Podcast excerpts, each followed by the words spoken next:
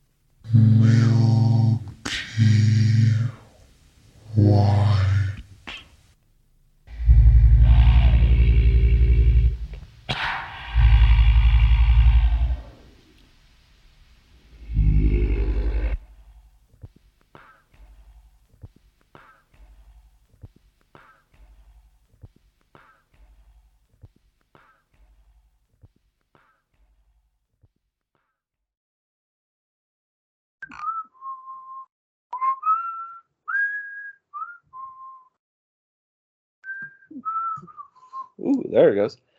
Mod Snap Radio. It's DJ Depraved here, and that was the uh well, what are we calling this one? The uh industrial history show? It's industrial past versus the future. Works for me. that was a fun little show though. I gotta give it that. So uh this was uh, one of AJ's ideas, so I'll let him describe the idea behind this one. Well, um, I was talking to that Brian Dahl guy a while back, and he was complaining to me about how a lot of people think that industrial music is ministry and skinny puppy and Wax Trax and stuff like that. Yeah. And I told him, well, it is, but I understand what you're saying. That music, as much as I love it, is dance music. It's dance industrial. But early industrial isn't like that at all. You can't really dance to anything throbbing gristle made. it's not really dancing music. It might have an electronic beat. It might even have a repetitive drum, but it, you don't really dance to most of it. It's just not necessarily dance music. So, um, going with that idea, I thought if we were to do a show about industrial music specifically, we could look at the aspects of where industrial got started and where industrial is going. Mhm. And the started stuff is going to be stuff that isn't the ministry or the skinny puppy. It's pre all that. And the post stuff would be after all of that. So probably you can dance to a lot of the stuff that you picked, but it's not necessarily uh, going to be those bands either.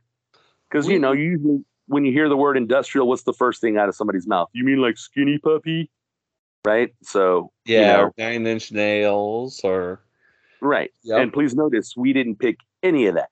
None No? of that was on our list. So we, we No? did very well. So that's exactly why I, I kind of like uh, specifically cut that out and went with the earliest and the most recent. And it gives you a chance to compare and contrast to how it once Yeah. was versus where it is now.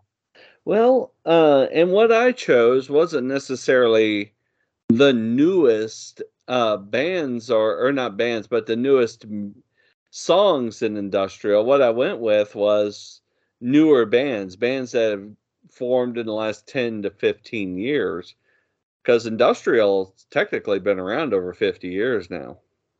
Yep. So, um, the five bands I chose, they had all formed more recently, and all of the tracks that I chose are less than 10 years old. So, There you go.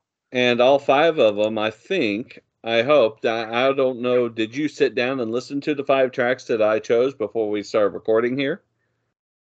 I heard a little bit of each. I didn't play it all the way, but yes, I did. I, I got a taste. I think yes. I did a good sampling of what direction industrial is going based Yeah. off of based off of that. I don't I don't listen to as much industrial as I used to, which I guess uh, maybe I should slap my own wrist over that. I don't know, but um I don't want to be pigeonholed into one genre of music because well, our show encompasses a lot of genres of music, so Yeah, we're beyond that. It's like when people tell me, "Oh, you're not goth," I go, "Yeah, I'm beyond goth." yeah, I like goth. I'm a little bit of goth, but I'm also a little grunge. So Yeah, well, and I'm a little, you know, post punk and a little new wave and a little synth pop and a little. I mean, I'm all over the place. I like it all. And I'm Once a again- little bit country. Just remember, all at the end of the day, all of this is just subgenres of good old fashioned rock and roll in my book. It really is. So, but um, I had to throw the South Park reference in there. So, Yep. but All right. nevertheless, the five uh, five bands I went over, And uh, I really only dove into details on one of them, and I sent it to AJ, so I want to get that in front of me before we get the going here, um, because I noted that they've turned quite popular. But uh, the first band I played was Youth Code, and that was their song "For I Am Cursed." And I would say that is probably the most representative of what I hear in new industrial, brand new industrial, Yeah. Uh, because it's taking a harsher direction again. So it seems like that comes in waves. Yeah. It isn't as oons oonsy as some of the other stuff. No, it's not. Statiqbloom is more influence, and that was their song "Ceaseless," Yeah. which that kind of that kind of represents um, that uh, sound of industrial that was around in like 20, 2012 area when industrial is kind of going through a little bit of a struggling phase. But uh, I have a feeling that the EBM side of industrial, which Statiqbloom calls himself an EBM band, uh, EBM is about to go kind of back into a struggling phase again. It seems like it does that. They'll have like four or five really good years, and then it'll have four or five years where it doesn't really do that hot. So Their cycles and everything. I'm not surprised. And by the way, your youth code, that's the every time I type in skinny puppy on a search on eBay, I end up getting like two or three entries from youth code mixed in there every once in a while. You'll Mhm. see it. So a lot of people would probably say that that's, you know, kind of a sign, I would say, of, uh, you know, like you said, where things are headed. So yeah, good choice on that one. You're, you're, you're spot on. I would agree with you on that completely. yeah. Contravoid is uh, my third choice this week with their song "Too Deep," and Contravoid reminds me a lot of um, what he's making nowadays. Reminds me a lot of what um, Haujobb was making in like 2000. Yeah. So- Haujobb from, from Metropol- uh, Metropolis. Yeah, exactly. So I would I would say that sound, that more experimental side of industrial, is going to continue on through bands like Contravoid. So and plus, I mean, think about it. The album cover that I put on the album that came with that Too Deep came off of, it has him on a jet ski in what looks like uh more or less like going to the lake gear with some kind of strange looking mask on and a cowboy hat. So definitely not Yeah. a not a strange person at all. no, not at all. Arguably one of the most popular in industrial and I guess you could say the more goth side of industrial, uh, a band by the name of Boy Harsher. They've been around a little while, but they're they've really gained popularity over the past ten years. They're like a synthwave band and they're like a darker synthwave. So they're like a cold wave. Uh, yeah, cold wave mixed in with that old school post punk sound, and toss in some synth pop and a little bit of industrial. You can hear that in the song that I played, uh, "Pain." Yep. And they're smart. They're getting themselves included in TV and movies. Yep. Um, in fact, and I was just talking with AJ about this uh, very movie. Uh, Boy Harsher was in the movie Terrifier 2, which just came out last year. So, talk about things continuing on and uh, pushing towards the future. So, you know, maybe maybe this is the decade where we're going to see uh, alternative music kind of make a resurgence again. Maybe we're going to see a repeat of the '90s. I don't know. So, we saw them play. We saw them play Boy Harsher here in San Antonio like about three, maybe four years ago. And at the time, they were already very, very popular. But now, Yeah, whenever they go. do a show, they sell out like within a few days. So I'm not There- surprised at all. They're It makes sense they should be on shows and movies. They're probably going to have to do something kind of like how. Do you remember back way back in the day when V Nation was um, gaining in popularity? Yeah. Where uh, during their like their future pot, their future perfect album, V Nation was able to pull off just playing in a little tiny bar or something in most of the cities they would go to. But then when they came back through for with Matter and Form, they had to play in moderate sized venues. Yeah. in fact, I remember that because I, the first time I saw him was during the Future Perfect tour, and there was like 30 people there. And then the second time I saw him in uh, Lawrence, Kansas at that time, and there was a better part of fifteen hundred people there, and I was going, "What the heck?" The last time I was able to just, I was able to actually hang out with a band. I didn't know what to say because I was like seventeen at the time, but well, so. And uh, to wrap up my five this week, um, the last track I chose was by the band Multiple Man, and that was their song Perfect Skin. Now, this one, this sounds a lot like bands like, um, uh, what's it called? Uh, Klaus, Lars, Claus Larsen. I am lost on what his band is called now off the top of my head. Leather Strip. Leather Strip. A lot of the musical side of Leather Strip or Klute. That was the other other band by Claus Larsen I was thinking about. So so the more the more dancier side of industrial. That's where this came in. It's more that earlier form before it turned into all electronic and trance driven industrial. So interesting to see what direction the genre is going and I certainly, I'm certainly what here to say that I will continue to be around to monitor it for several decades to come. Hopefully, so Hopefully, yes. hopefully, so. But um, Hopefully. that was an interesting trip to see.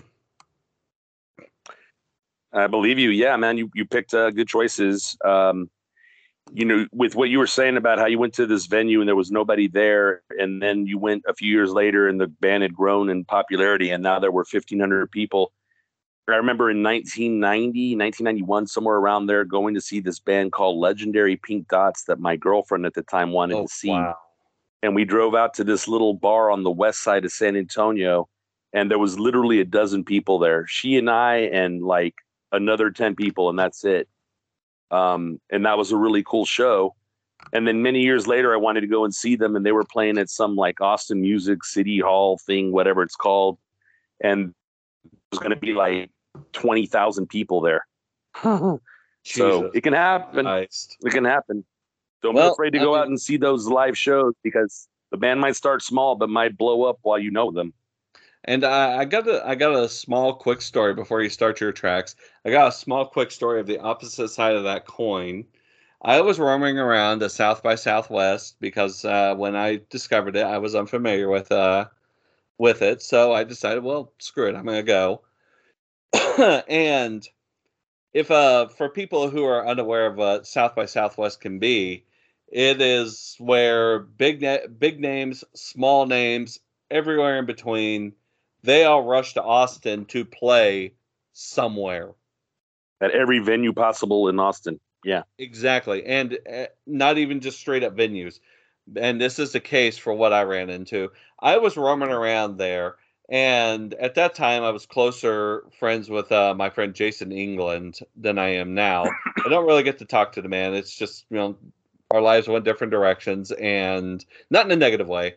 Our lives went in different directions, and we just kind of lost contact with one another. So I'm just roaming around, and he texts me out of the blue, and he says, "You need to get down to this bookstore," and shoots me an address. And I said, "Why?" Gary Numan's playing.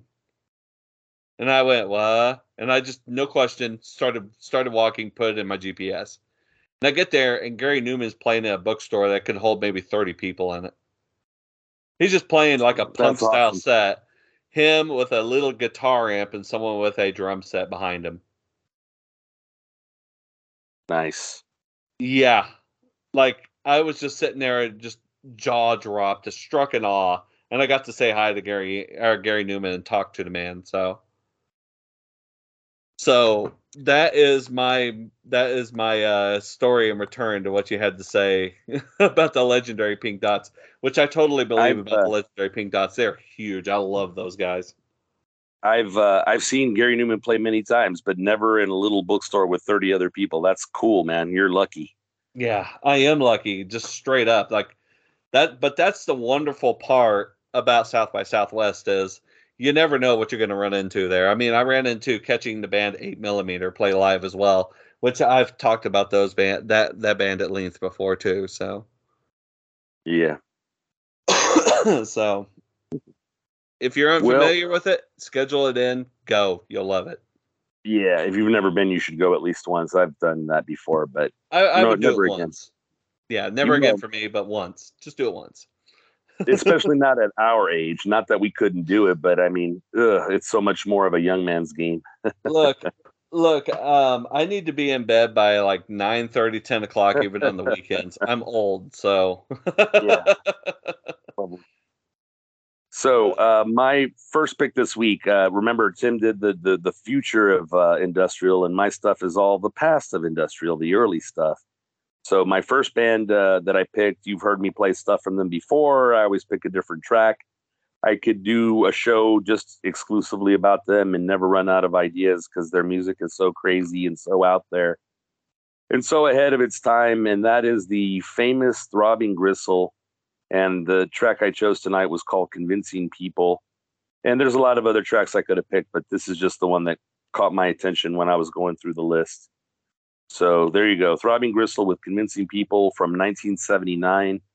Uh, they pretty much created the genre that we call industrial. They even had a label called Industrial Records that they owned, and they put out a lot of their early stuff on it themselves, along with a few of the their contemporaries like Clock DVA and some of these other bands that were around at the time. And speaking of Clock DVA, that was my number two track for the evening uh, with their song Relentless. Another band that was very, very prolific in the early days, and I could probably go on and on about them too, but I'm not going to because you guys should go out and listen to music from both of those bands and discover what they've got. Uh, they pretty much laid the groundwork for what we would call industrial music.